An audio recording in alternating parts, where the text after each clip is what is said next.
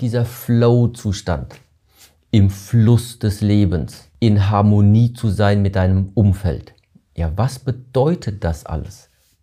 Das bedeutet, damit du mitschwimmen kannst, damit du mittreiben kannst, musst du ja erstmal ein Gespür dafür bekommen, was da überhaupt gerade treibt. Wenn du aber zu sehr mit den eigenen Ideen beschäftigt bist, du, du gehst sozusagen so deine, du, du bist deine eigene Triebkraft ausschließlich. Du bist also derjenige, der, der umherwandert. Dann ist es sehr schwierig zu beobachten und wahrzunehmen, welche Kraft da eigentlich treibt. Also ist es schwierig, da in einen äh, Flow-Zustand, in einen Fluss zu kommen. Meine Freunde, willkommen zurück bei The Chainless Life, deinem Podcast für ein freies, selbstbestimmtes Leben.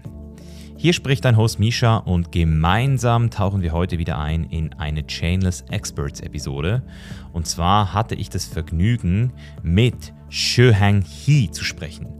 Hang He ist leitender Meister des Shaolin Temple Europe und in dieser Funktion verantwortet er die körperliche sowie mentale Ausbildung der Schüler und Disciples des Ordens in Ottenberg. Meister Shoheng He hat in über 36 Jahren ein extrem tiefes Verständnis auf dem Gebiet des Shaolin Kung Fu und Qigong erlangt und seine größte Stärke ist die Fähigkeit, theoretische Grundlagen dieser antiken Praktiken nicht nur verständlich zu erklären, sondern vor allem dieses Wissen für unsere heutige moderne Welt praktisch und greifbar zu vermitteln. Und genau davon profitierst du heute als Zuhörer des Chainless Life Podcasts. Denn ich hatte heute das Vergnügen, Hang He mit einigen Fragen zu bombardieren und wirklich auch für mich nochmal rauszufinden, was es mit der Shaolin-Kunst auf sich hat und wie man entsprechend auch wirklich davon profitiert, wenn man sich jetzt entscheiden würde, diese anzuwenden. Wir sprechen unter anderem über die fünf Hindernisse, die aktuell dein Leben blockieren könnten und wie du jedes dieser fünf Hindernisse für dich lösen kannst. Du wirst außerdem erfahren, wie du mit der Begierde nach nicht dienenden Sachen umgehst, was du machen kannst, wenn negative Gefühle dein Leben einnehmen, wie du Trägheit und Lustlosigkeit aus deinem Leben verbannst, was du am besten machen kannst, wenn du ständig nur am Rennen bist und innere Rastlosigkeit verspürst und wie du deinen inneren Selbstzweifeln weniger Raum gibst und dadurch mehr Sicherheit verspürst. Das und vieles mehr erfährst du in der heutigen Folge. Und zum Schluss noch eine Sache, wenn du in Zukunft diesen Podcast hier mit uns mitgestalten möchtest, kannst du uns ab sofort bei Spotify unter den Folgen deine Wunschthemen oder sogar Wunschgäste zusenden. Diese neue Funktion steht jetzt allen Spotify-Usern in der App zur Verfügung und wir würden uns extrem freuen, mit dir in Interaktion zu treten. So, und jetzt wünsche ich viel Spaß, viele Learnings und gute Unterhaltung mit Großmeister She Hang He.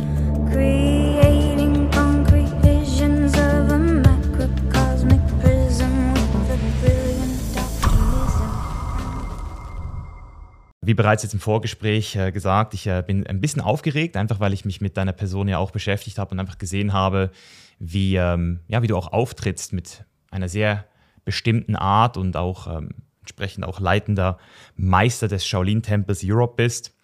Und äh, alleine äh, deinen Namen auswendig zu lernen, das war gar nicht so einfach. Und deswegen bin ich froh, dass ich dich jetzt auch Shifu nennen darf. Das ist, äh, geht mir einfach von der Zunge.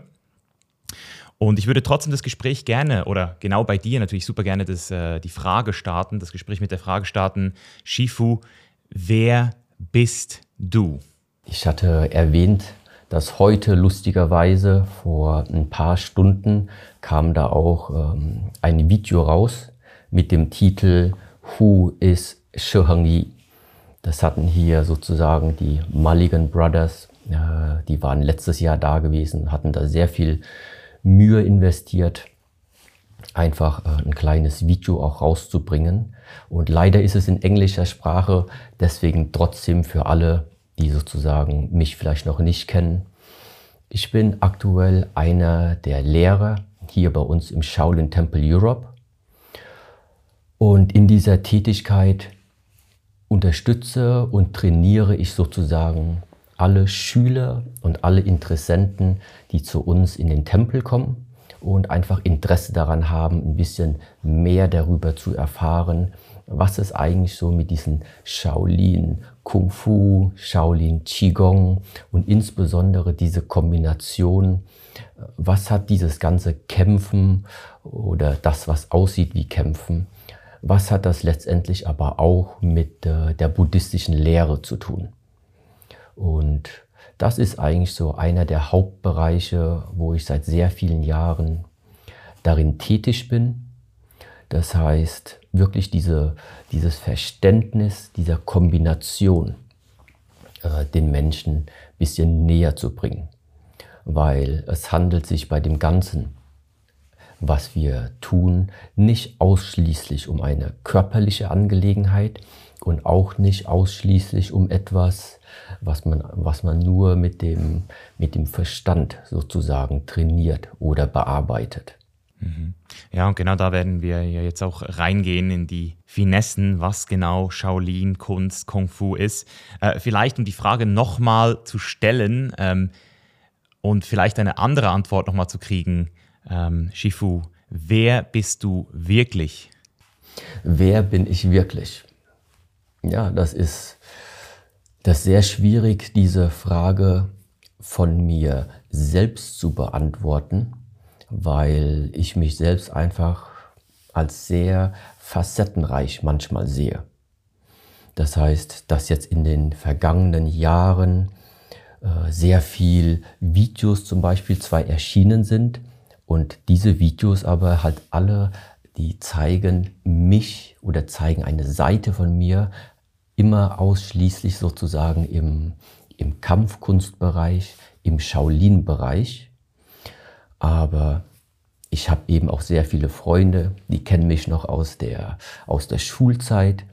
Dann habe ich auch verschiedene Interessen, ja, erwähne ich immer, immer gerne wieder, zum Beispiel Motorradfahren. Ja, das bedeutet, da gibt es sehr viele Schrauberfreunde, dann gibt es da auch sehr viele Personen, ähm, ja, mit denen ich auch ab und zu mich treffe und dann so meine kleine Waldtour drehe. Das heißt, es ist sehr, sehr schwierig zu sagen, wer bin ich. Ähm, da gibt es einfach sehr, sehr viele Seiten. Aber es ist schön, dass du das auch nochmal sagst, weil ich kann mir vorstellen, dass äh, du in Relationship, also je nachdem, mit wem du gerade zusammen bist, dich auch ganz anders fühlst. Also ich merke immer mehr, dass ich eigentlich nicht wirklich konstant jemand bin, sondern immer das Gegenüber auch ein bisschen definiert, wie ich mich gerade sehe. Ähm, und was ich zum Beispiel immer wieder ähm, merke, auch bei vielen anderen Leuten, die in der Öffentlichkeit auftreten als Meister, oder zum Teil auch als sehr autoritäre Personen, ähm, ist, dass dort manchmal so dieses Humor-Thema, so dieses Lachen äh, so ein bisschen weggeht. Also dass ich merke es ja selbst bei mir auch, dass wenn man sich zu stark in eine Rolle begibt, ähm, das von außen so wirkt, als könnte der überhaupt noch lachen. Also hat er überhaupt noch Humor? Da wollte ich einfach mal so dich fragen, gibt es auch so Leute, mit denen du auch mal einfach so, so einen Joke reißt und einfach auch mal so, so voll äh, lachst? Oder, oder wie bist du so sonst so drauf? Das würde mich super interessieren. Ich denke, eines Tages, wenn sich die Gelegenheit da ergibt, dann können wir gerne mal so einen Tag für, zusammen verbringen. Ich denke, das ist wirklich die, die prägnanteste Art und Weise, dass du wirklich so ein Gespür dafür bekommst, was für eine Person ich zum Beispiel bin. Jetzt ist es tatsächlich so, dass es, wenn ich innerhalb des Klosters oder innerhalb unseres Tempels, innerhalb dieser Shaolin-Bereiche äh, tätig bin, da ist es einfach so, dass ich da auch die Meinung vertrete, dass es schon wichtig ist, dass man innerhalb dieses Bereiches eine ganz klare äh, Hierarchie hat. Ja? Jetzt ist aber eben gleichzeitig auch wichtig zu erwähnen, dass Hierarchie nicht bedeutet, ob ein Mensch mehr wert ist oder weniger wert ist. Das hat damit nichts zu tun. Aber Hierarchie bedeutet, dass, nehmen wir an, beispielsweise, wenn Menschen uns besuchen kommen oder wenn Menschen uns einladen, damit wir etwas mit diesen Menschen teilen, dann ist ja ganz klar die Situation schon mal so gegeben, da ist also eine Personengruppe, die will etwas empfangen und da ist eben eine Person, die sollte etwas geben. Das heißt, anhand dieses, anhand dieses Verständnisses ist es ganz klar, dass normalerweise die Art der Kommunikation nicht beidseitig ist. So. Und da denke ich halt, ist dieses Bild einer Familie sehr, sehr hilfreich. Und zwar das, Familie in, äh, das Familienbild in dem Fall zum Beispiel Vater-Sohn-Beziehung. Da kann ich jetzt zum Beispiel nur aus meiner Perspektive reden, aber wenn der Vater redet, da, den unterbricht man halt normalerweise in unserer Tradition zumindest nicht.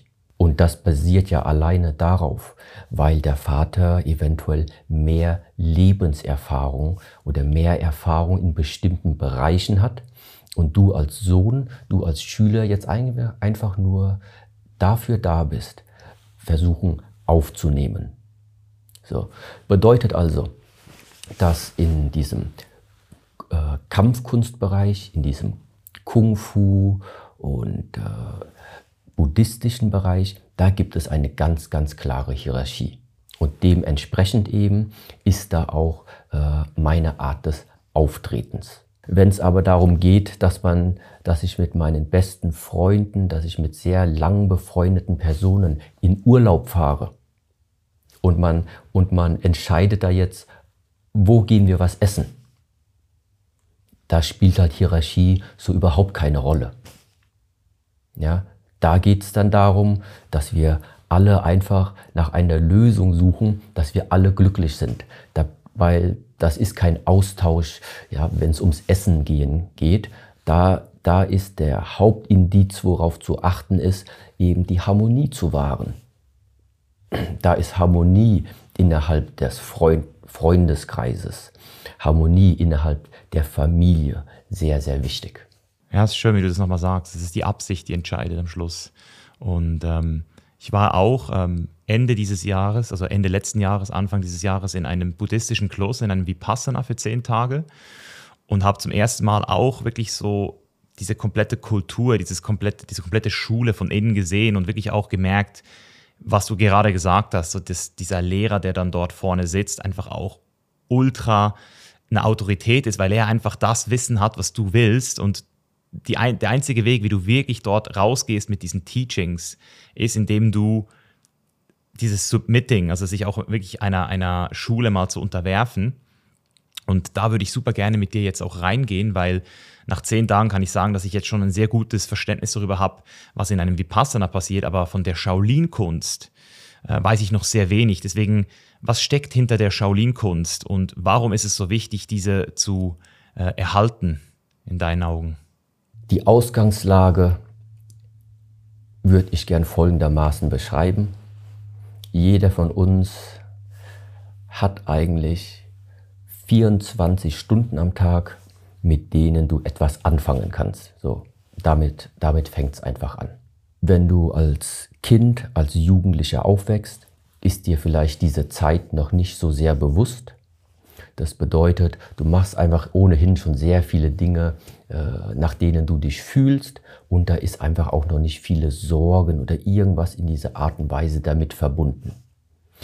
Aber früher oder später, und das ist halt unterschiedlich jetzt von Mensch zu Mensch, denke ich, tritt die Frage irgendwann mal ein, was fängst du eigentlich mit deinem Leben so an? Das heißt, was würdest du in diesem Leben mit dir selbst und auch vielleicht in dieser Gesellschaft gerne eines Tages sehen wollen, erleben wollen. So. Und dementsprechend fängt es mit dieser Einsicht an, bist du also jetzt nur ein Produkt deines Umfeldes oder gibt es Möglichkeiten, dass du durch bestimmte Arten und Weisen, wie du denkst, bestimmte Arten und Weisen, wie du dich verhältst und eben was du letztendlich auch tust? Oder kannst du sozusagen selbst dein Leben in einer Art und Weise in deine Hände nehmen und etwas bewusst kreieren? So. Das heißt, letztendlich geht es darum, etwas bewusst zu kreieren, dein Leben sozusagen in die eigenen Hände zu nehmen und nicht sozusagen äh, zu warten, als wärst du etwas Passives, was letztendlich immer nur abwarten muss, bis irgendetwas passiert und du dann einfach nur Reaktionen zeigst. Diese Art des Lebens kann man selbstverständlich leben, aber ich habe für mich irgendwann beschlossen, das ähm, ist aber nicht so, wie ich mir das vorstelle. So. Und dementsprechend, ähm, dementsprechend muss ich jetzt noch mal kurz davor sagen, ich habe halt mit sehr jungen Jahren, mit vier Jahren angefangen bereits sozusagen Kung Fu zu praktizieren. So. Diese Gedanken, worüber wir jetzt eben gesprochen haben, dein Leben in die eigenen Hände zu nehmen, das kommt nicht mit 12, das kommt nicht mit 13, das kommt irgendwann 20 aufwärts. Manchmal bei, manchmal sogar noch später. Okay? Wichtig aber, und das war so eine Erkenntnis für mich, war einfach irgendwann zu sagen, dass ich für mich gesehen habe, dass es in der Kampfkunst immer schon so war, dass es darum geht, du siehst Schwachstellen an dir selbst und der Sinn und Zweck des Kampfkunsttrainings, der Sinn und Zweck des Trainierens ist eben, dass du ganz genau weißt, ich brauche ein bisschen Geduld, ich brauche die richtigen Methoden, ich brauche Willenskraft und Disziplin. Und wenn du dir da dann selbst erlaubst, Zeit zu geben, dann ist es nur eine Frage, ja, ist es nur eine Frage der Zeit, bis es sich eben einstellt, dass du im Kampfkunstbereich tatsächlich anfängst, etwas zu kreieren, körperliche Fähigkeiten zu kreieren, geistige Fähigkeiten zu entwickeln. So. Und diesen Übertrag eben jetzt vom körperlichen Bereich, vom geistigen Bereich, dass du also merkst, es gibt also Möglichkeiten, wie du bewusst etwas äh, tun kannst, wo du also sozusagen der aktive Part selbst sein kannst. Und das war sozusagen der letztendliche, äh, die letztendliche Einsicht. Und wie kann man das jetzt als Lebensprinzip umsetzen, damit sich das ausdehnt auf alle möglichen anderen Bereiche. So bedeutet beispielsweise auch, nicht jeder hat Interesse an der Kampfkunst. Nicht jeder will körperlich irgendwie etwas erreichen. Ja, manche Menschen wollen einfach nur eine glückliche Familie haben. Andere Menschen wollen vielleicht ein äh, erfolgreiches Geschäft aufbauen. Es ist vollkommen egal, um welche Art von Kreation es geht. Aber ich denke, es gibt da bestimmte Richtlinien, bestimmte Prinzipien, denen man sich sozusagen ähm, bedienen kann, die es einfach etwas erleichtern, dass solche Dinge dann tatsächlich auch äh, passieren. So. Und viele, viele dieser Prinzipien, die ich gerade eben erwähnt habe, die ich nutze, die ich versuche weiterzugeben, die kommen halt aus dem Kampfkunstbereich. Und zwar vorrangig aus dem Shaolin Kung Fu, weil das die Kampfkunst ist, die ich in meinem Leben einfach am häufigsten und am öftesten praktiziert habe und da die meiste Einsicht äh, für mich selbst darin erschlossen habe. So.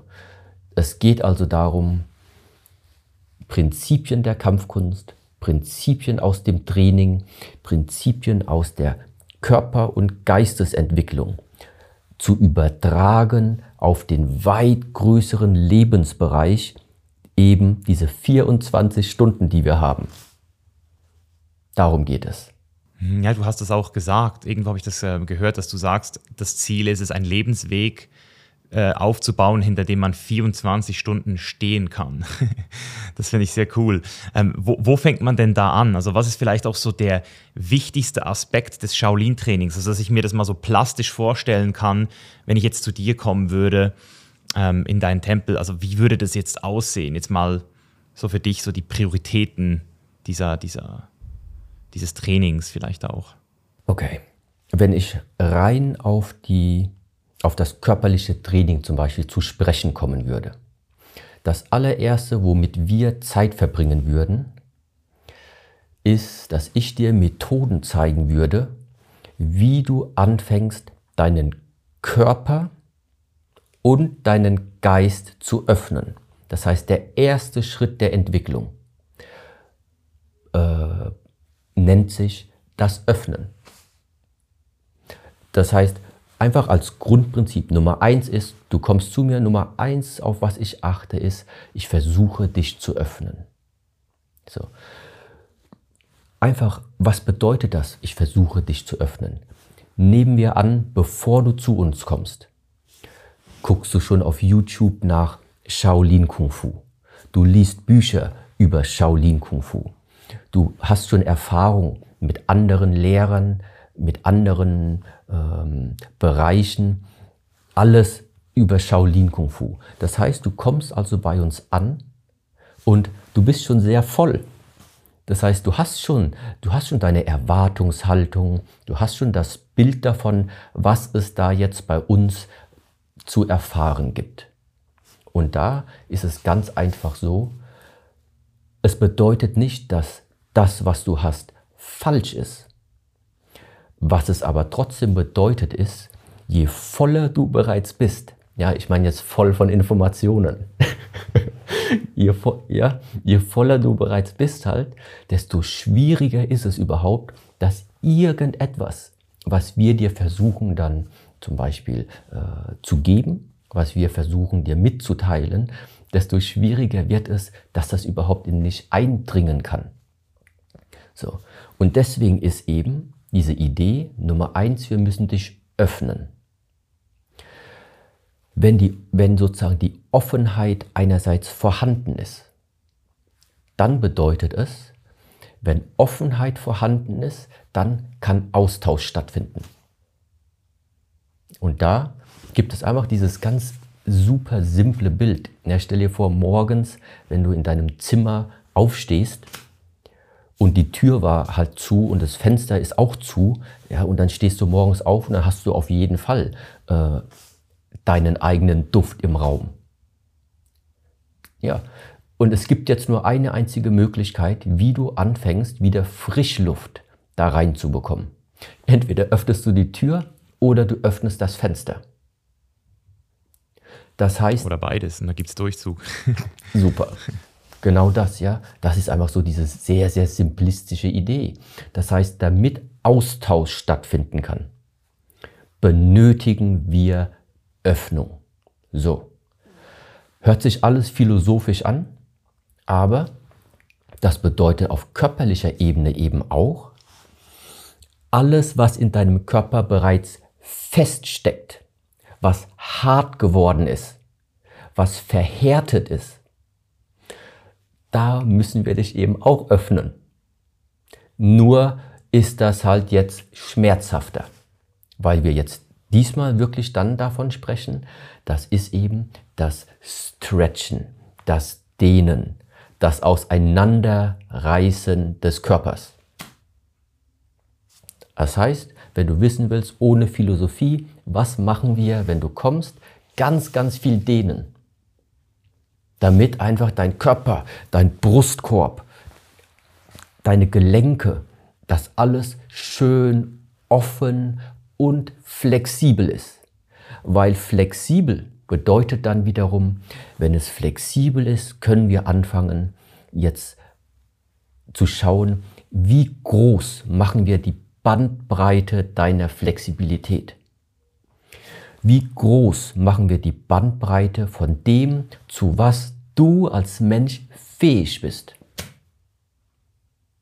Und dieses Prinzip was eben durch den Körper trainiert wird, hat aber dasselbe Prinzip, was wir eben sagen, wirkt sich auch auf die Art und Weise aus, wie du dann gedanklich, geistig durch diese Welt gehst. Ja, die heutige Wissenschaft sagt, diese psychosomatischen Probleme bedeutet, deine innere Einstellung, deine Geisteshaltung, die Gedanken, mit denen du dich tagtäglich beschäftigst, haben eine Auswirkung auf deinen Körper. Und für uns ist einfach nur das Ergänzende dazu ist eben, und andersrum funktioniert es halt auch. Das heißt vom Körper zum Geist. Letztendlich ist es genau dieses. Ja? Und die mir bekannteste Methode, die wirklich diese, diesen schönen Übertrag hat von Körperkultivierung äh, bis hin zur Geisteskultivierung in diesem Austausch. Das ist eben für mich, weil ich halt nichts anderes kenne, vermutlich, einfach das Shaolin Kung Fu. Die Shaolin Praxis. Hm, ja, sehr spannend. Ich habe vor zwei Wochen äh, mit Ashtanga Yoga angefangen und äh, leide da auch jeden Tag sehr gut in, in den Stretches. Und als du gesagt hast, äh, den Schmerz, ich, ich kann mich erinnern, es gab irgendwann mal so einen Jean-Claude Van Damme-Film, wo der Meister in so einer Szene ihn wirklich so in diesen Spagat reißt, also ihm so wirklich die Beine auseinanderreißt und rein vom Gefühl her wäre der wahrscheinlich danach, könnte er dann nicht mehr laufen für mehrere Monate. Ähm, aber in dem Film hat er das irgendwie gebraucht, um dann noch flexibler zu sein. Das ist mir gerade wieder so hochgekommen. Ähm, würdest du sagen, dieser Prozess, der ist, ähm, also, dass der funktioniert für, für alle Leute, die kommen, oder gibt es manchmal auch Leute, die sind vielleicht schon so rigid, die sind schon so steif, also vielleicht auch mental, dass sie sich gar nicht öffnen können. Also die wollen zwar, die haben so eine Neugier, aber irgendwie kommt dann vielleicht eben auch körperlich, äh, kommen dann auch Sachen hoch, weil das kann ich mir jetzt auch vorstellen, dass das natürlich dann auch mit einem Ballast manchmal kommt, den man vielleicht noch gar nicht erwartet zuerst, oder? Ist immer sehr schwierig, Menschen unter einen Kamm zu scheren. Deswegen machen wir das nicht. Aber es gibt bestimmte Beobachtungen und die sind schon, die kann man schon äh, nach, so ein bisschen nachvollziehen. Und eine davon ist eben, je länger sich eine Person in einem Bereich äh, befunden hat oder einen Lebensstil gelebt hat, wo er immer härter und härter und härter geworden ist, ohne eben bewusst auch das zu erkennen, dass gerade dieser Prozess der Verhärtung stattfindet, dann wird es eben auch wirklich immer schwieriger, da wieder Flexibilität und Anpassungsfähigkeit reinzubringen. Es kann dafür sehr, sehr viele Gründe geben. Manche Menschen, die verschließen sich eben einfach, weil die einen zu großen Schmerz erlitten hatten. Das gibt's auch. Das bedeutet, das kann bereits in sehr jungen Jahren passieren. Wenn du einen sehr, sehr großen Schmerz hast und den nicht irgendwie äh, nicht gelöst bekommst, ja, dann verhärtet er sich in dir drin. Das heißt, das kann bereits bei sehr jungen Menschen passieren. Menschen, die allerdings zum Beispiel äh, ein höheres Alter haben, die fangen einfach an, sich aus dem Grund eventuell schon zu verhärten, weil sie sich auf die Erfahrung verlassen, die sie innerhalb ihres Lebens bereits durchlaufen haben. Ja, das heißt, da, das, das ist jetzt ein anderer Grund, warum die Verhärtung stattfindet. Ja, und das ist eben so ein bisschen der Lebenserfahrung, dem Älterwerden geschuldet. So. Und eine andere Form äh, der Verhärtung ist ganz einfach ähm, der natürliche Prozess davon, dass die Energie sich wandelt. Das, was wir als Energie bezeichnen, die wandelt sich im Laufe des Lebens ganz einfach und dementsprechend ändert sich die Art und Weise, wie unser Körper damit umgehen kann und es ändert sich auch die Art und Weise, wie unser Geist äh, damit umgeht. Ja, ist sehr spannend. Sehr spannend, das Thema mit dem Altwerden und sich dann auf gewisse Konditionierungen oder Erfahrungen zu verlassen, ähm, weil ja in der westlichen Welt ja auch immer von Neuroplastizität gesprochen wird und davon, wie man eben im Alter trotzdem noch fit bleibt, auch mental fit bleibt, dass man äh, zum Teil jetzt zum Beispiel auch wieder eine neue Studie rausgekommen, dass man sich nicht auf Google Maps die ganze Zeit verlässt, sondern auch äh, mal versucht, selbst sich zu orientieren, dass das scheinbar sehr hilft.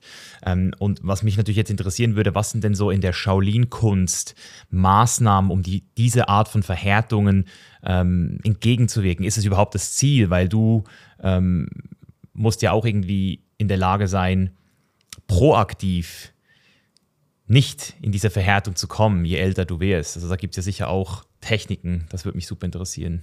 Sehr viele Techniken, sehr viele Methoden, denen wir uns bedienen, die kommen entweder aus der buddhistischen Lehre oder eben aus den asiatischen oder chinesischen Kampfkünsten mit einer Historie von über 1500 Jahren teilweise.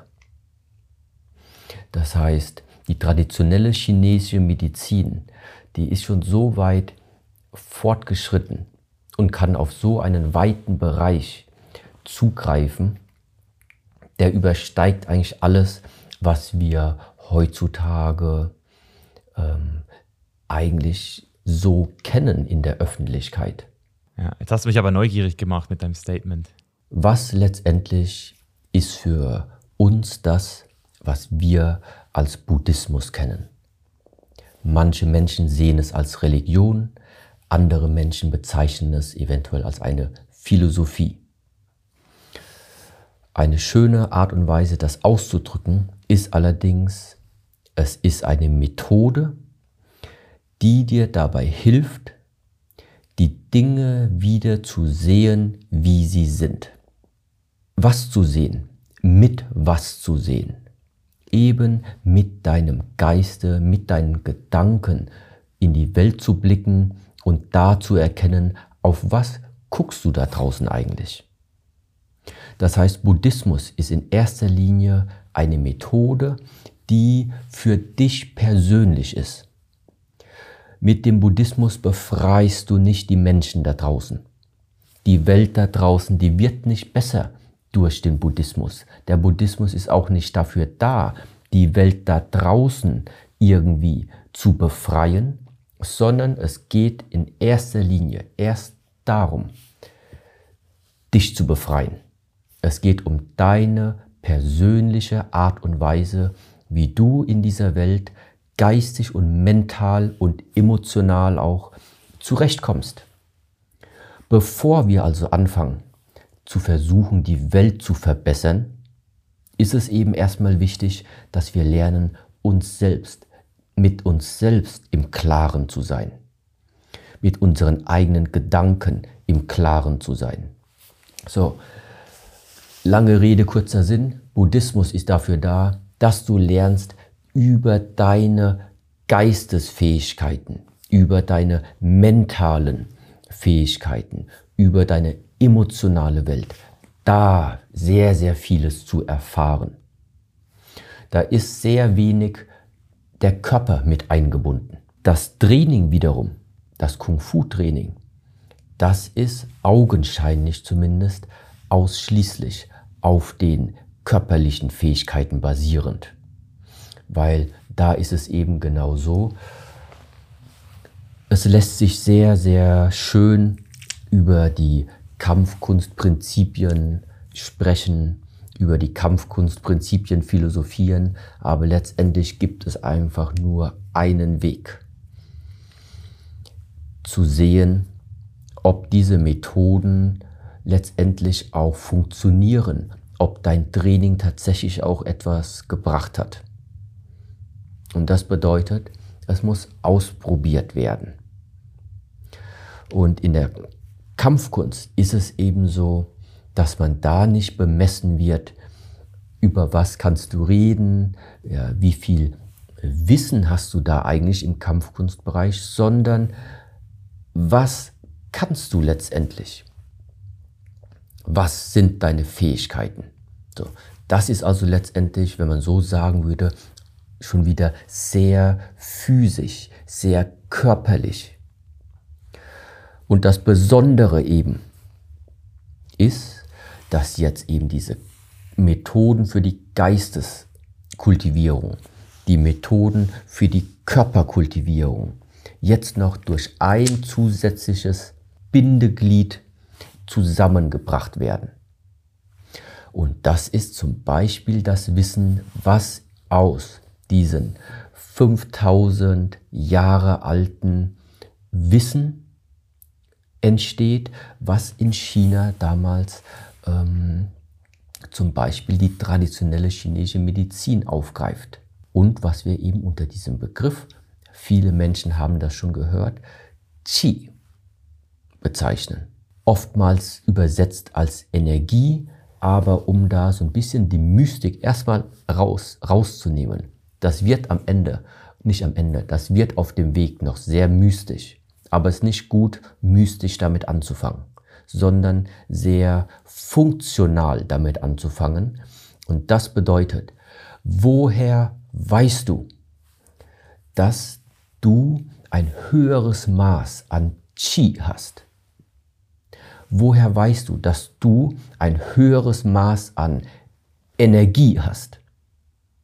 So, ein Ausdruck dafür zeigt dir eben dein Körper, zeigt dir die Leistungsfähigkeit deines Körpers, die Vitalität deines Körpers, die, die, die Quantität und auch die Qualität von, von Kraft, die, die, die du ausdrücken kannst.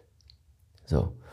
Und eines, was eben, wenn jemand in dieser Welt von solchen Dingen noch nie etwas gehört hat und vielleicht auch sagt, glaube ich nicht dran, alles Esoterik, alles, alles Hirngespinste. So, die Übung fängt an mit Atmen.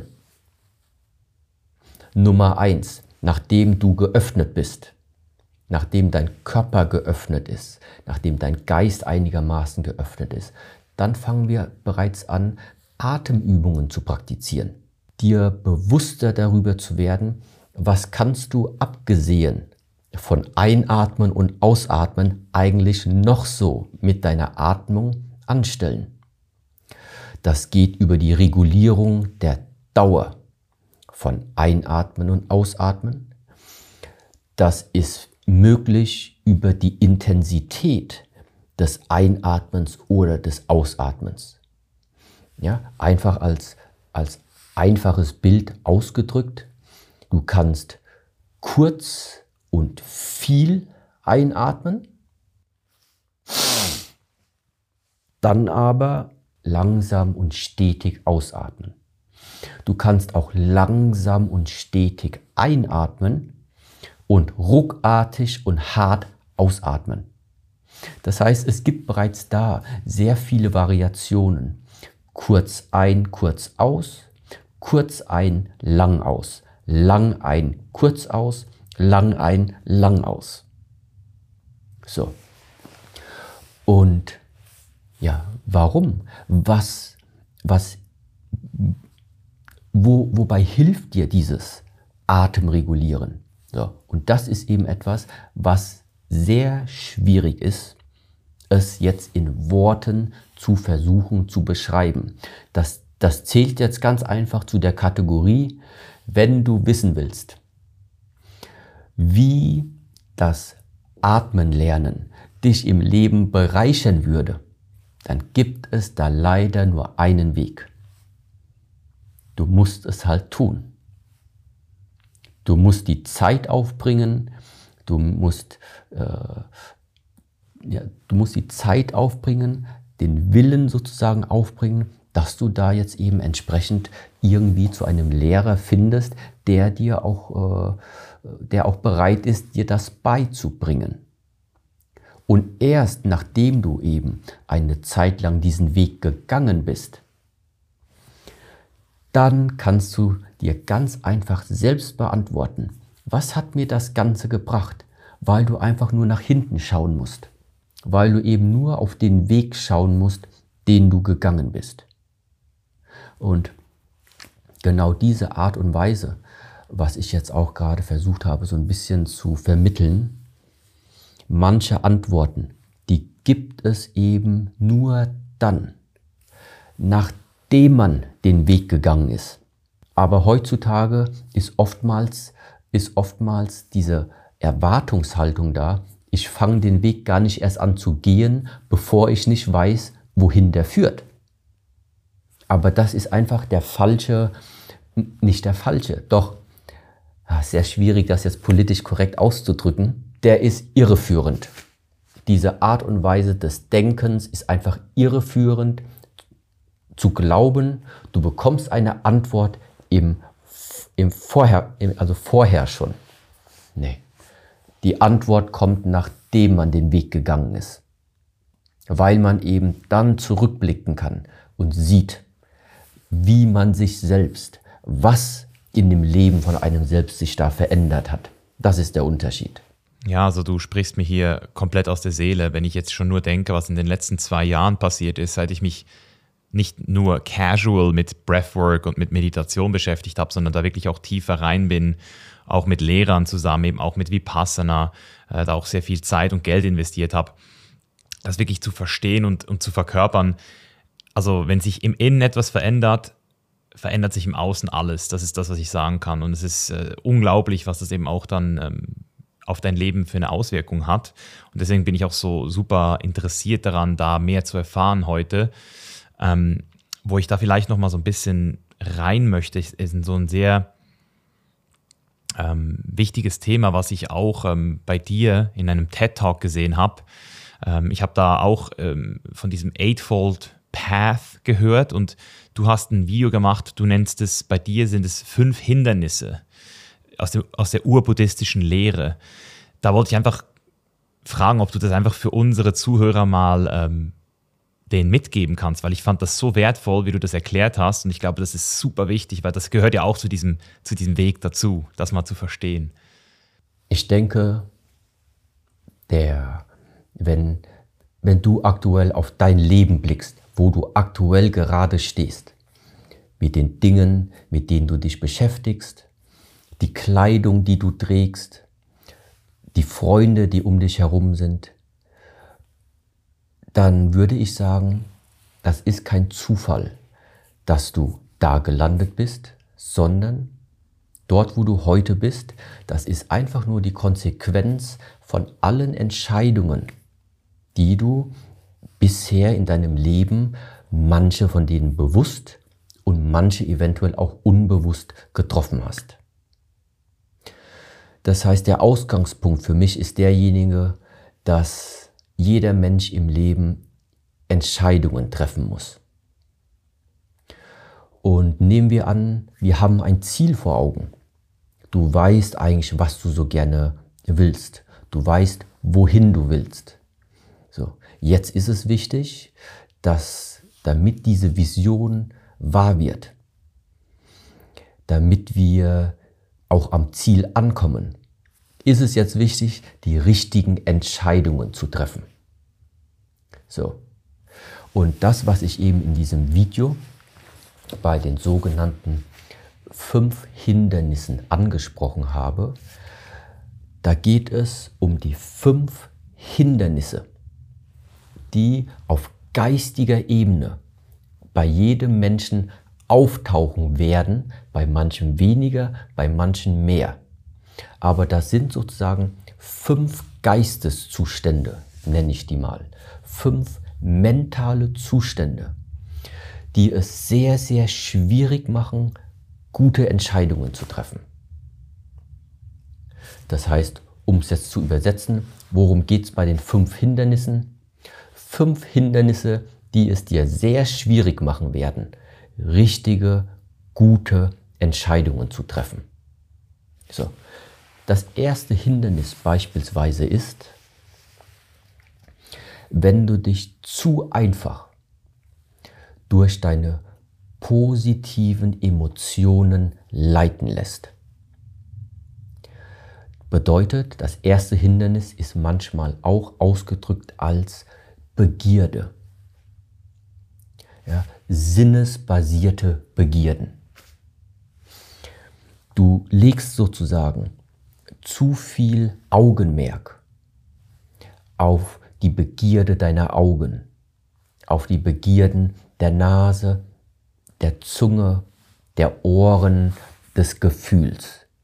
Das heißt, du gibst dich zu sehr all diesen Dingen in der Welt hin, die deinen Augen schmeicheln, die deinen Ohren schmeicheln, die deinem Geschmack schmeicheln. Ja, das bedeutet also, und, und da auch nochmal zu sagen, es geht nicht um schlecht. Es geht auch nicht um falsch. Es geht nur darum, sie hindern dich.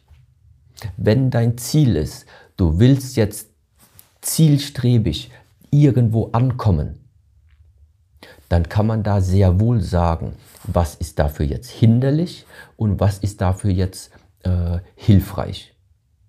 Und wenn du dich eben zu stark von deinen positiven Emotionen ablenken lässt, leiten lässt, irreführen lässt, dann ist das eben zu verhindern.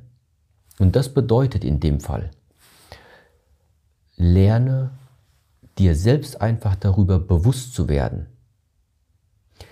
was ist es eigentlich aktuell in der Welt, was dich einfach ablenkt? Was ist es, was du was gefällt dir? Wo guckst du gerne hin? Bei welcher Art von Musik ist es einfach, deine Aufmerksamkeit wegzubringen? Bei welchen Gerüchen, bei welchem Essen ja, ist es einfach, dass du dich darin verlierst? So.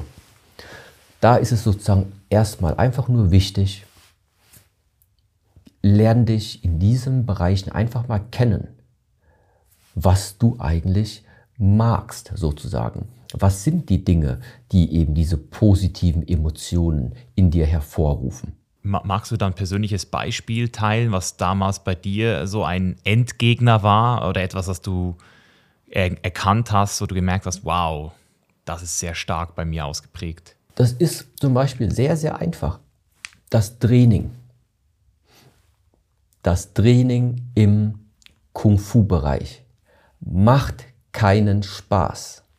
Nein, es macht schon Spaß. Nicht immer macht es Spaß.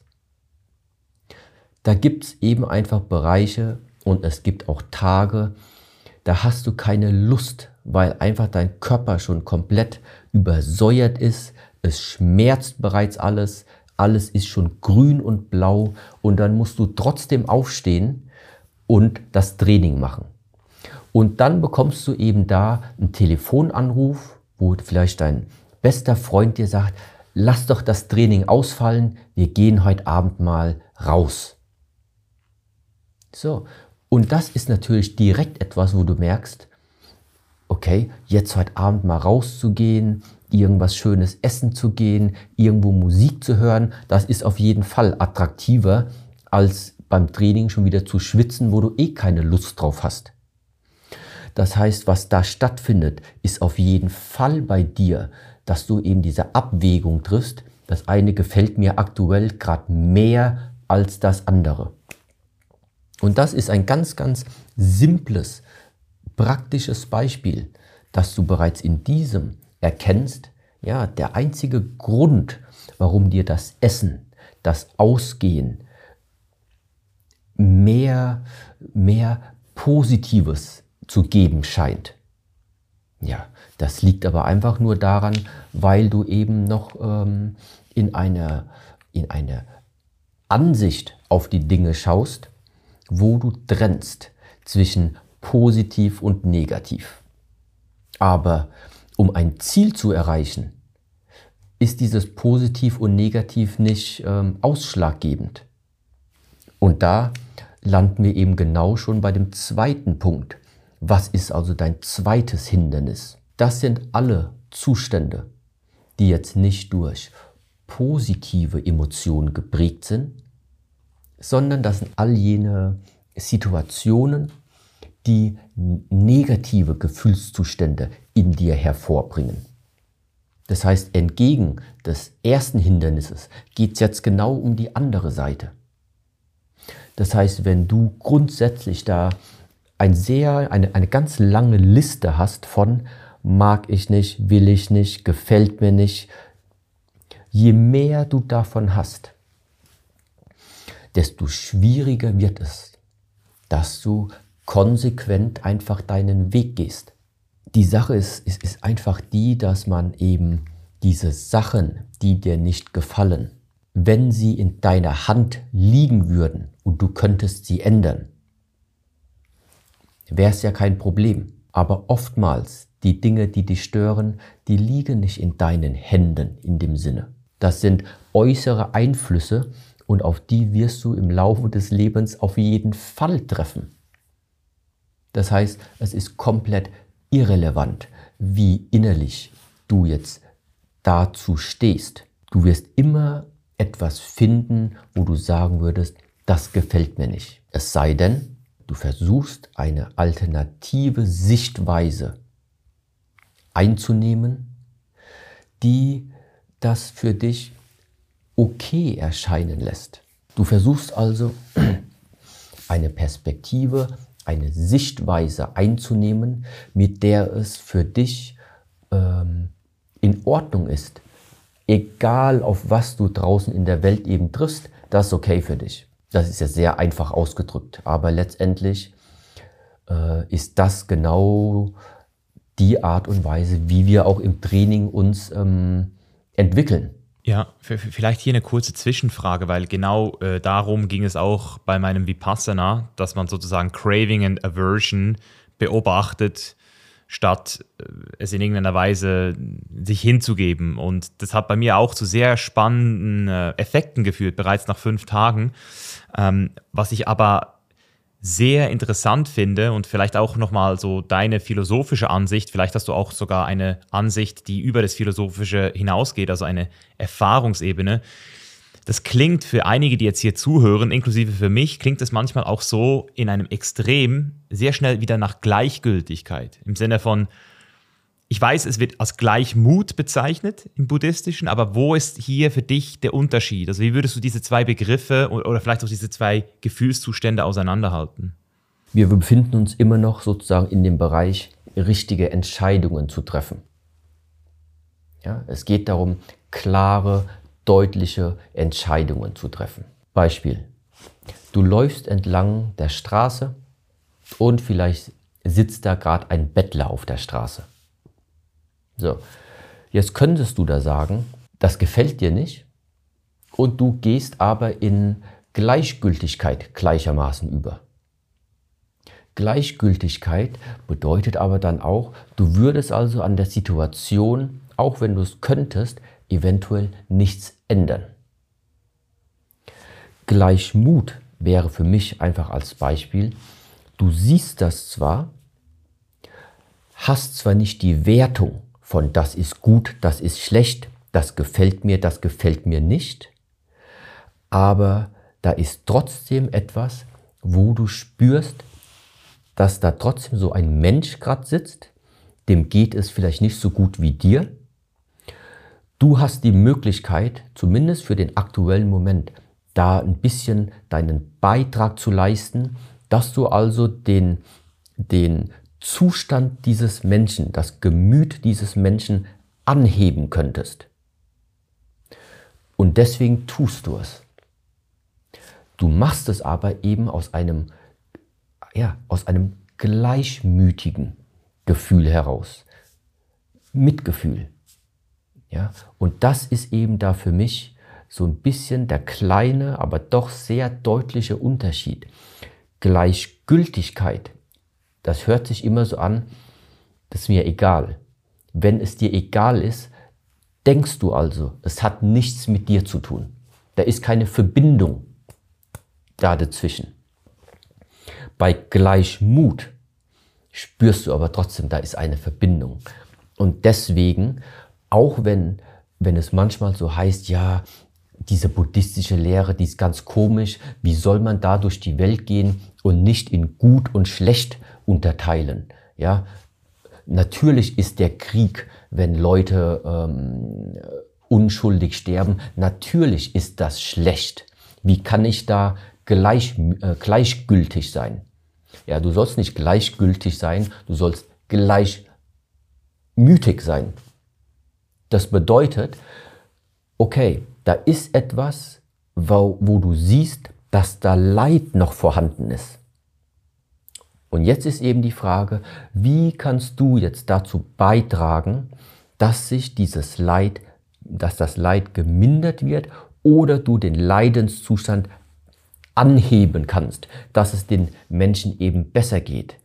Und das passiert eben eher, wenn du in Gleichmut verweilst und dann klare Entscheidungen treffen kannst, was zu tun ist, als du sagst, es ist dir gleichgültig, es ist dir egal, dann bedeutet es einfach nur, du ignorierst das und versuchst das eben wegzublenden. Oder aber du sagst ganz klar, das ist schlecht. Ja, und, und, und was ist das Resultat? Dass den Menschen geht es immer noch nicht besser und du parallel, dir geht es auch schlecht, weil du eben diesen negativen Emotionszustand gerade in dir trägst. Damit ist ja auch keinem geholfen. Schön, danke, für die Ausführung. Das macht auf jeden Fall Sinn. Der nächste Punkt auf der fünf Hindernisliste wäre dann Trägheit. Ähm, Trägheit oder manchmal auch sozusagen die Müdigkeit des Geistes. Keine Energie vorhanden. Das ist einfach der Fall. Du hast ein Ziel vor Augen, weißt eigentlich, dass du gehen müsstest, aber da ist diese Trägheit vorhanden, aus dem erstmal rauszukommen ja, und diese, diese Schwere von dir überhaupt erstmal wieder ins Rollen zu bringen. Ganz kurz nur in eigener Sache. Hat dir diese Folge bis hierher gut gefallen? Dann bewerte jetzt den Chainless Life Podcast in deiner App mit einer 5-Sterne-Bewertung und abonniere uns, damit du ganz bestimmt keine Folge mehr verpassen wirst. Weiter geht's. Und dieses Trägheitsgefühl, das Gefühl, wenn so der Kopf sozusagen dicht ist, wenn da ganz viel Nebel vorhanden ist, das ist eben auch eines der Hindernisse, dass obwohl du dir ein Ziel gesetzt hast, dass du es einfach nicht umsetzen wirst, weil dir dieser Antrieb fehlt. Dir fehlt der Antrieb, dir fehlt die Energie, dir fehlt das Feuer, um diese Idee, dein Ziel in die Tat umzusetzen. Das heißt, dieser Geisteszustand von Müdigkeit. Ja, in übertragenem Sinne, je mehr, ja, manchmal bezeichnet man das auch als, das ist so ein Gefängnis. Du fühlst dich so, als wäre dein Geist innerhalb eines Gefängnisses. Ja, du kommst da einfach nicht raus. So. Und das ist so ein Ausdruck davon, dass, ähm, ja, was es eben auch zu beobachten gilt und wo es entsprechende ähm, ja, wo du einfach Maßnahmen ergreifen musst, Stück für Stück da langsam wieder rauszukommen. Ja? Eine Ausprägung davon ist ganz einfach, wenn es dann irgendwann anfängt, so in eine Depression zu verfallen. Dann ist es nicht nur der Geist, der anfängt, sich so zu fühlen, als wäre in einem Gefängnis, sondern du spürst dann ja auch selbst, wie du immer weniger und weniger deinen Körper äh, da, da raus in die Welt bringen willst. Das heißt, du, du verschließt dich geistig, du verschließt dich emotional, du verschließt deinen Körper. Das heißt, das sind alles Ausprägungen, die werden immer, immer schlimmer und schlimmer, wenn du da keine Alternative findest und keinen Ausweg findest, da die Energie wieder in den Körper zu bekommen. Also da kann ich auch aus persönlicher Erfahrung sagen, dass ich durch ähm, mein ADHS ähm, wirklich immer mal wieder so Phasen habe, auch tagsüber, wo ich wirklich in so einem in so einem Schleier bin, wie du gesagt hast. Das ist so einfach so eine Leistungsmüdigkeit. Da will einfach nichts gemacht werden, obwohl ganz klar ist, was eigentlich zu tun ist. Es ist äh, schwer zu beschreiben. Und der Fehler, den viele machen oder auch ich lange gemacht habe, ist, dass man dann sich ablenkt, dass man dann was anderes macht, äh, im schlimmsten Fall Social Media.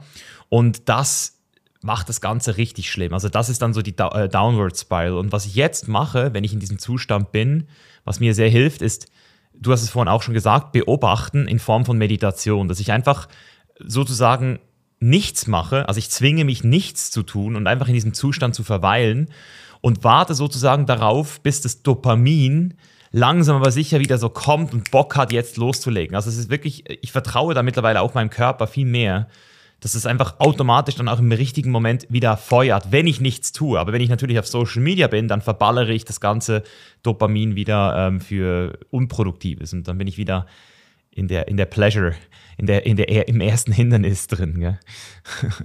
Aber zum Beispiel jetzt für die Zuschauer oder, oder grundsätzlich das Allereinfachste, Nummer eins Schritt, ist überhaupt erstmal einfach nur das, worüber wir hier die ganze Zeit so, so ein bisschen philosophieren, einfach zu erkennen.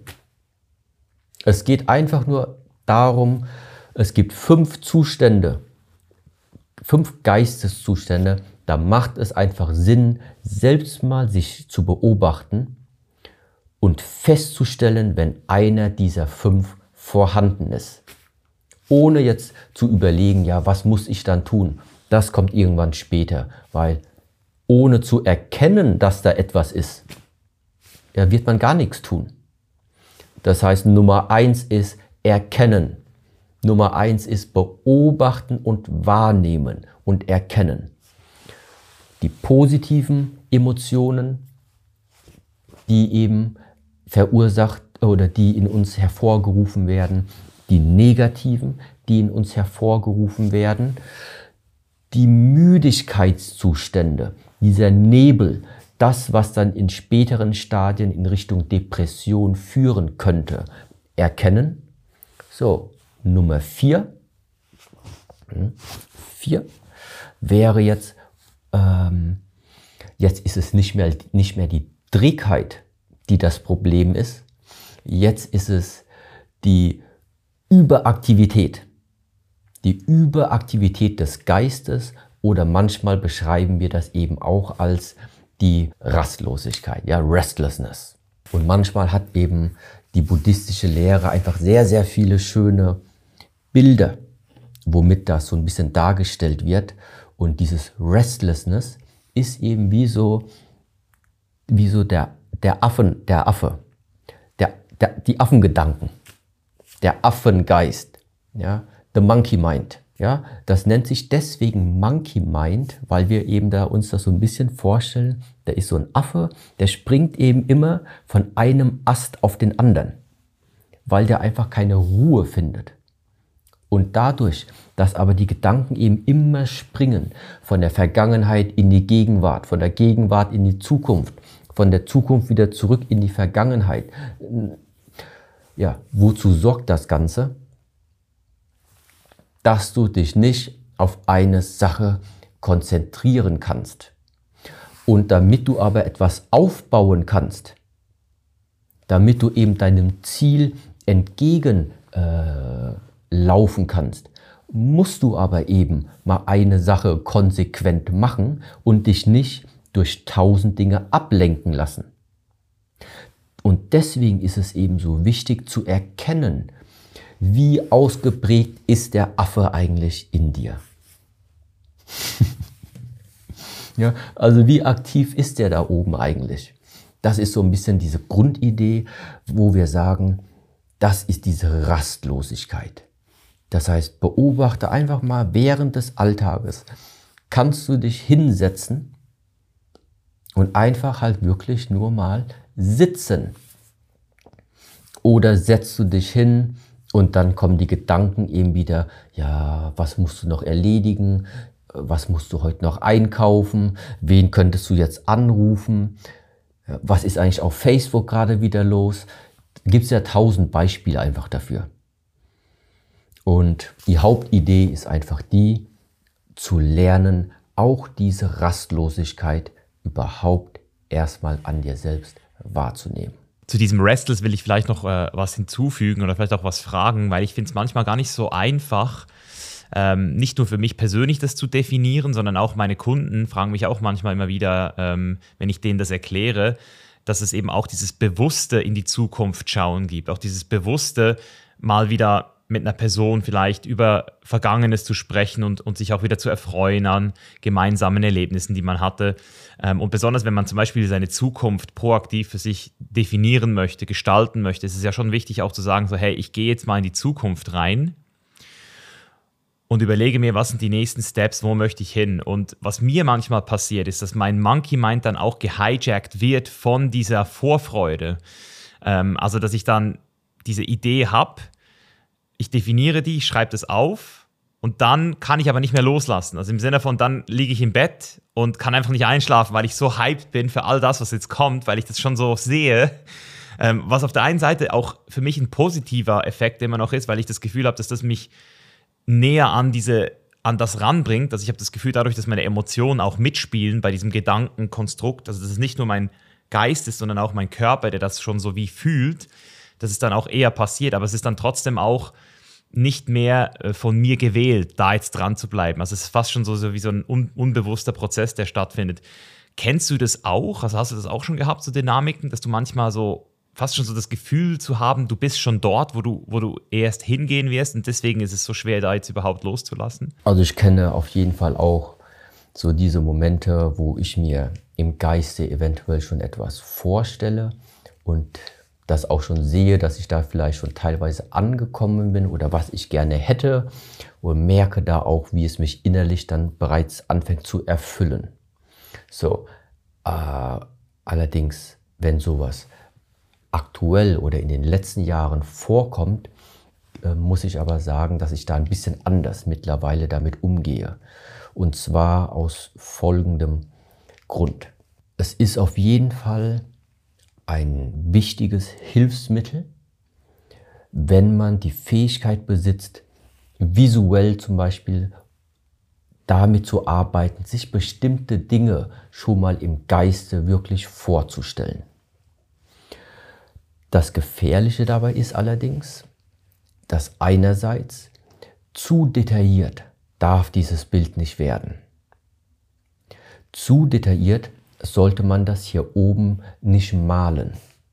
Warum? Einfach aus dem Grund, je, de, je, je detailgetreuer wir versuchen werden, das da im Kopf umzusetzen, desto weniger, denke ich, wird eben die Realität damit äh, einher, einhergehen. Und die zweite, aber auch sehr, sehr wichtige Sache ist die, wir hatten, das war der Anfang unseres Gesprächs, warum überhaupt ich versuche oder wir versuchen, diese Dinge zu teilen. Es geht darum, das eigene Leben wieder in die eigene Hand zu nehmen. Das bedeutet aber nicht, dass alles im Leben so verlaufen wird, wie du es dir vorstellst. Das ist nicht das, was ich gesagt habe. Ich sage, es geht darum zu lernen, dein Leben wieder in die eigene Hand zu nehmen. Ich habe nicht gesagt, dass dieses Leben, dieses riesengroße Leben da draußen, ist nicht da für da, um unsere eigenen individuellen Bedürfnisse und Erwartungshaltungen an die Welt zu erfüllen. Ich habe das mal so geäußert, dass wir im Moment ja mehr als 8 Milliarden, 8 Billionen Menschen auf der Welt haben. Jeder davon hat doch natürlicherweise seine eigene Erwartungshaltung über das Leben. Und das würde bedeuten, dass da jetzt acht Milliarden verschiedene, verschiedene Erwartungshaltungen aufeinandertreffen würden. Diese Erde ist aber nicht dafür da, um diese acht Milliarden zu befriedigen, sondern das Besondere, warum auch die Einsichtsmeditation, die Vipassana-Meditation. Worum geht es? Damit nicht du deine Erfahrung der Welt aufdrückst, sondern damit du dich öffnest und die Einsicht erlangst, was hat diese Welt da draußen, dieses riesengroße Leben, was hat es anzubieten, was bietet es dir bereits die ganze Zeit an, aber du nimmst es einfach nicht an. Warum nimmst du nicht an, was das Leben dir so ein bisschen versucht zu geben? Weil du immer noch mit deinen, mit deinen kleinen Ideen von dir selbst beschäftigt bist. Ja? Das, das heißt, es geht einerseits schon darum, dass du etwas mit deinem Leben anfängst, aber es ist nicht immer das, wo du dir wünschen würdest, dass du das so wärst. Manchmal geht es auch darum zu erkennen, wo ist dein Platz. Ich finde da dass die Geschichte von Jesus, finde ich da so krass. Also ich finde, dass das so die Geschichte genau das widerspiegelt. Also er hat aufgehört, diese Erwartung zu haben. Er hat gesagt, okay, mein Platz ist in dem Moment wahrscheinlich das Kreuz. So. Also so, er hat irgendwie losgelassen von dem, was er will und hat das Leben ihn spielen lassen. Das fand ich so sehr inspirierend, dass ich das eben im Vipassana dann so verstanden habe, dass es eigentlich so fürs Ego die größte Bedrohung ist, die größte Angst, wirklich loszulassen von all dieser Kontrolle, die wir denken zu haben und einfach im Fluss mit, mitgezogen zu werden. So. Das ist äh, dieses Erlauben. Das ist schon, äh, schon eine sehr schöne Qualität, aber wenn man das mal äh, erlebt und erfährt. Und auch diesen Begriff, den du eben erwähnt hast, ja, mittlerweile ist ja, ja auch so schon sehr bekannt, dieser Flow-Zustand im Fluss des Lebens, in Harmonie zu sein mit deinem Umfeld. Ja, was bedeutet das alles? Das bedeutet, damit du mitschwimmen kannst, damit du mittreiben kannst, musst du ja erstmal ein Gespür dafür bekommen, was da überhaupt gerade treibt. Wenn du aber zu sehr mit den eigenen Ideen beschäftigt bist, du, du gehst sozusagen so deine, du, du bist deine eigene Triebkraft ausschließlich. Du bist also derjenige, der, der umherwandert. Dann ist es sehr schwierig zu beobachten und wahrzunehmen, welche Kraft da eigentlich treibt. Also ist es schwierig, da in einen äh, Flow-Zustand, in einen Fluss zu kommen. Dich dem Fluss hinzugeben, bedeutet, du erkennst dich als ein kleines, kleines Bestandteil von etwas sehr, sehr Großem. Dann tritt der Fluss ein, weil du dich einfach hingibst. Das ist ein kleiner, aber feiner und sehr wichtiger Unterschied. Wir haben noch einen, wir haben noch ein Hindernis ich hätte nicht gedacht, dass wir so, dass wir so lange dran sind, aber es ist, ist so geil. Also es ist so, per, so wertvoller Content, glaube ich, auch für unsere Zuhörer hier. Ja. Und das letzte eben dieser fünf Hindernisse für jetzt erstmal ist sozusagen, wenn du die ganze Zeit zu viel zweifelst, wenn du statt Taten sprechen zu lassen, zu viel damit beschäftigt bist, auf Meinungen zu hören, kein Selbstvertrauen hast, deinen Zweifel zu viel Raum sozusagen gibst. Ja, deswegen ist dieser fünfte Punkt, dieses fünfte mentale Hindernis, wird oftmals bezeichnet als Zweifel. Das heißt, du bist einfach zu sehr mit dem Theoretisieren, mit dem Abwägen von etwas verbunden, ohne dass da einfach mal der erste Schritt gemacht wird.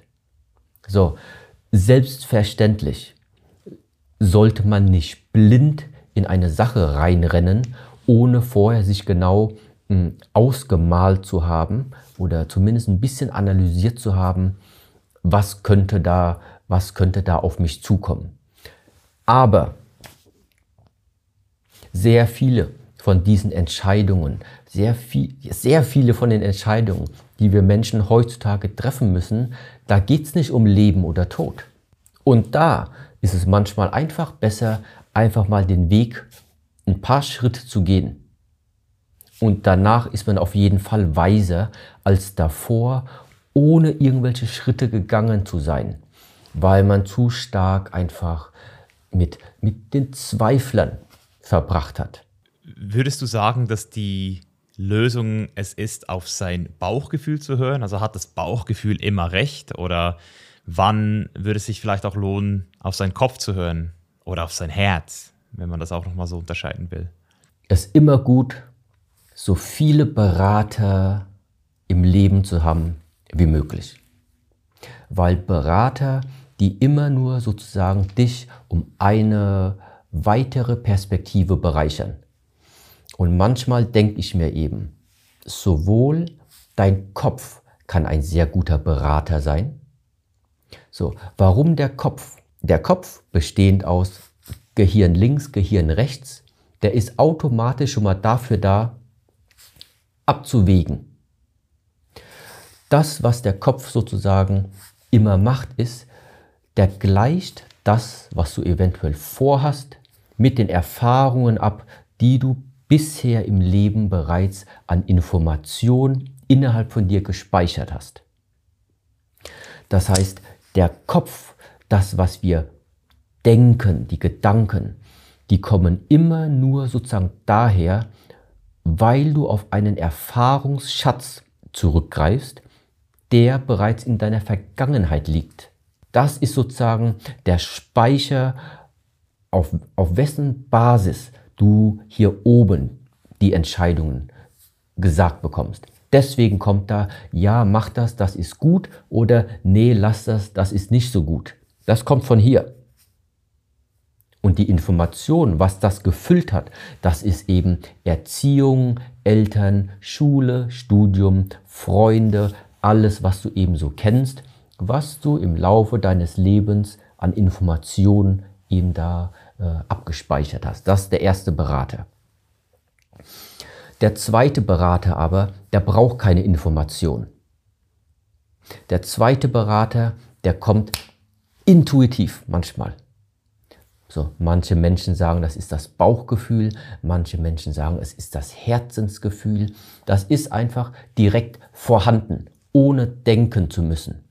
Und ein Beispiel dafür ist zum Beispiel, ja, jetzt sehe ich zwar nicht ganz genau, in, in welcher Art Büro du sitzt, aber stell dir jetzt einfach vor, unter deinem Schreibtisch, direkt dort, wo deine Füße aktuell sind, da wird jetzt irgendwie so eine, so eine eine Kakerlake laufen. Und ich würde jetzt sagen, dreht mal drauf. So. Ich weiß nicht, ob du da lange nachdenken musst, aber zumindest bei mir dauert es nicht lange, dass ich direkt weiß, wenn mir jemand so eine Anweisung gibt, weiß ich direkt schon, die ist falsch. Die ist nicht korrekt. Das heißt, ohne da, ohne überhaupt überlegen zu müssen, weiß ich direkt schon die Antwort. Das heißt, das ist also eine Antwort, die kommt aus eventuell etwas anderem. So, was ist dieses andere? Ich denke, es ist das Maß deiner Verbundenheit. Je höher und je intensiver du eine Verbundenheit mit der Welt, mit den Lebewesen, mit den Pflanzen, mit allem, was dich umgibt, je größer diese Verbundenheit spürbar ist für dich, desto schneller kommt die Antwort. So. Ist jemand so überhaupt nicht verbunden, ja, weiß gar nicht, von welcher Verbundenheit wir da gerade sprechen. So, der würde eventuell sagen, hm, ich soll da drauf treten, ja, warum eigentlich nicht? Ist ja nur eine Kakerlake. So. Und das ist aber wiederum eben etwas, was aus den Gedanken kommt. So. Irgendwie habe ich schon wieder viel zu viel geredet. Also, der Berater aus dem Kopf, der Berater aus dem Herzen. So. Und letztendlich bist du derjenige, der dann aus allen Beratern und aus all den Dingen, die deine Berater dir mitgeteilt haben, versuchst, die beste Entscheidung für dich zu treffen. Und was die beste allerdings ist, das weiß ich nicht. Und das muss jeder Mensch für sich selbst entscheiden. Aber ich denke, das gehört eben einfach dazu. Das Beste, das Beste kann manchmal auch bedeuten, Du triffst die Entscheidung basierend auf, auf dem, was dir zur Verfügung steht, mit der Bereitschaft, auch alle Konsequenzen zu tragen, die, die auf diesem Weg eben kommen werden. Und selbst wenn es schief geht, was in diesem Leben auch oft passieren wird, dann ist das einfach nur ein Hinweis. dann ist das einfach nur eine Sache, aus der du jetzt lernen sollst. Lernen sollst, eventuell in der Zukunft noch mehr Berater hinzuzunehmen, dir etwas mehr Zeit zu lassen zu überlegen oder aber zu begreifen, egal was du tust, bleib einfach nicht stehen. Das gibt's in dieser Welt nicht, dass es irgendeinen Menschen jemals geben würde, der immer die richtige Entscheidung getroffen hat.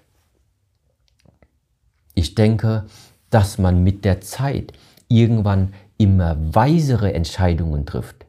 Das liegt daran, dass du in der Vergangenheit zu viele unweise Entscheidungen getroffen hast und eben auf die Nase gefallen bist. Daher, daher kommt eben, denke ich, mit der Zeit all die Dinge, die dir dann hilfreich erscheinen werden. Dazu habe ich noch eine ganz wichtige Frage, die ich ähm, sehr spezifisch auch von dir hören möchte, weil du ja auch sicher deine Meister hattest, deine Mentoren und deine Berater vielleicht auch. Also ich kann sagen, dass ich oft auch in meinem Leben das Glück hatte, nicht immer nur auf mich hören zu müssen, sondern wirklich auch immer wieder Menschen in mein Leben gekommen sind oder ich habe mir Leute in mein Leben geholt, die mir eine Entscheidung einfacher gemacht haben oder mir geholfen haben, eine bessere Entscheidung zu treffen weil sie über Lebenserfahrung besessen haben, die ich noch gar nicht besitzen konnte. Und man sagt ja immer so, hey, am besten lernst du aus deinen eigenen Fehlern, aber ich habe das Gefühl, dass es auch, auch eine Disziplin ist, manchmal den Fehler selbst gar nicht machen zu müssen. Stimmst du dem überein? Also hast du auch selbst Leute, die du um Hilfe oder um Unterstützung fragst? Hattest du selbst auch Meister, Coaches, vielleicht auch Mentoren? Wie, wie sieht es bei dir aus? je existenzieller die Entscheidung ausgelegt ist. Ja, ich, ich sage das jetzt existenz, existenzieller in dem Sinne von, je mehr Reich, je mehr Tragweite meine Entscheidung haben würde, desto länger lasse ich mir Zeit und desto mehr Berater nehme ich mir auf jeden Fall hinzu. Das schon mal so grundlegend. Letztendlich gibt es drei Arten und Weisen, drei Arten und Weisen, wie ich nicht stehen bleibe. Wir nennen das manchmal auch die drei Arten des Lernens. Manchmal lernen Menschen eben einfach in dem Moment, wo sie, äh, wo sie nachmachen, wo sie nachahmen. Das heißt, ohne eine eigene Entscheidung überhaupt treffen zu müssen, du folgst einfach. Du hast jemanden und dem folgst du einfach sozusagen blind und machst einfach mit. So, das ist Nummer eins. Das zweite ist, du, du kommst an Erfahrung, weil du eben deinen eigenen Weg gehst und entlang dieses Weges aber auch auf die Niederlagen triffst. Das heißt, die Fehler machst, die Sachen, die dir dann wehtun, die dir Schmerz bereiten und Leid bereiten und auf diese Art und Weise fängst du an zu lernen. Zweite Art, an Erfahrung zu kommen. So, und die dritte Art und Weise, die dritte, ist eben, wir nennen es die weiseste Art und Weise zu lernen, die edelste Art und Weise zu lernen. Und das ist durch, jetzt nicht verwirren lassen, durch Nachdenken.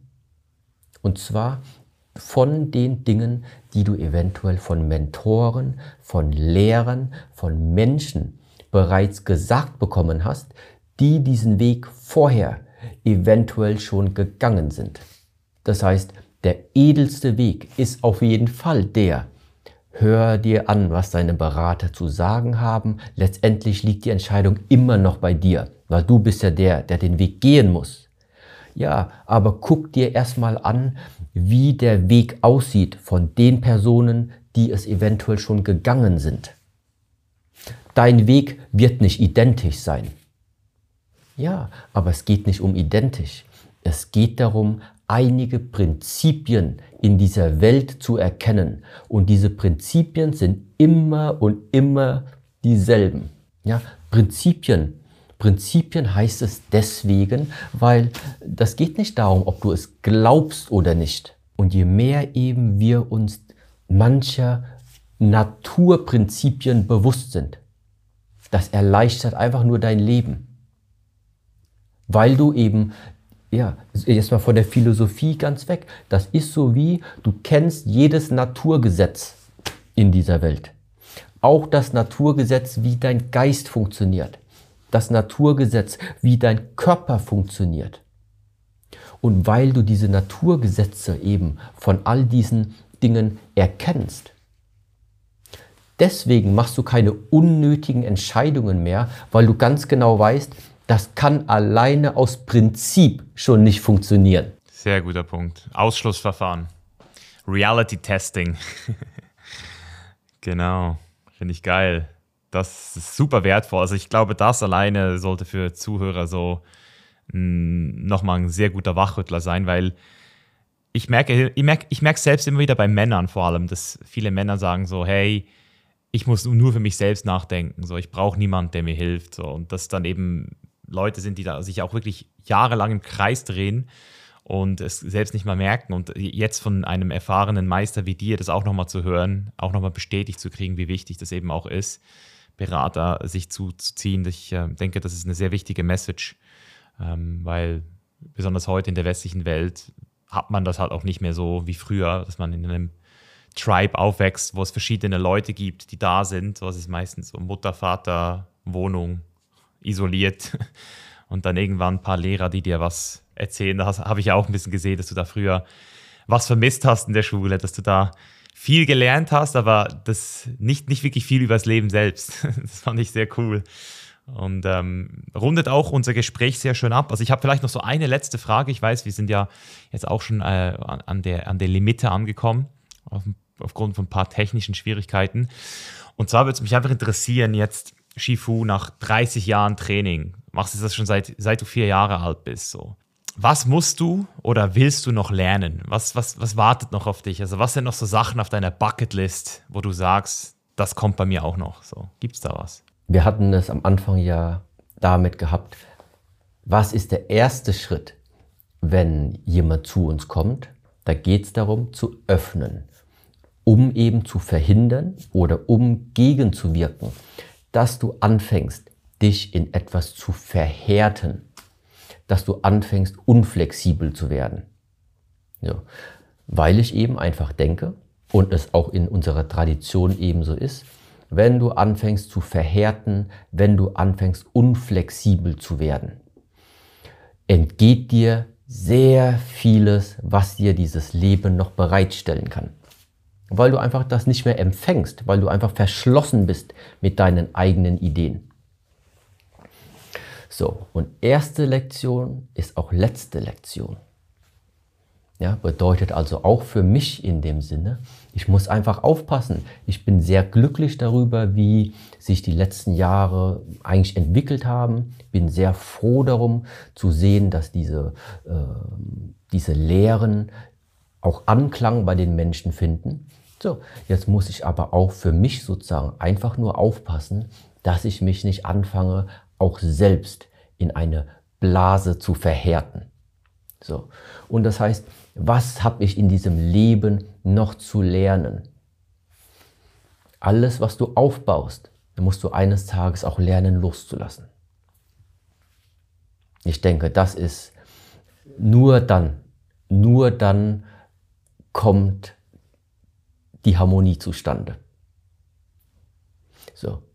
Und was das letztendlich konkret bedeutet, weiß ich nicht.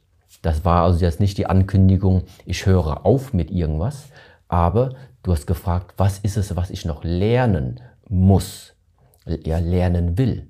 Und das ist eben einfach jetzt wirklich aufzupassen, dass ich mich nicht in etwas verhärte, sondern im Fluss bleibe.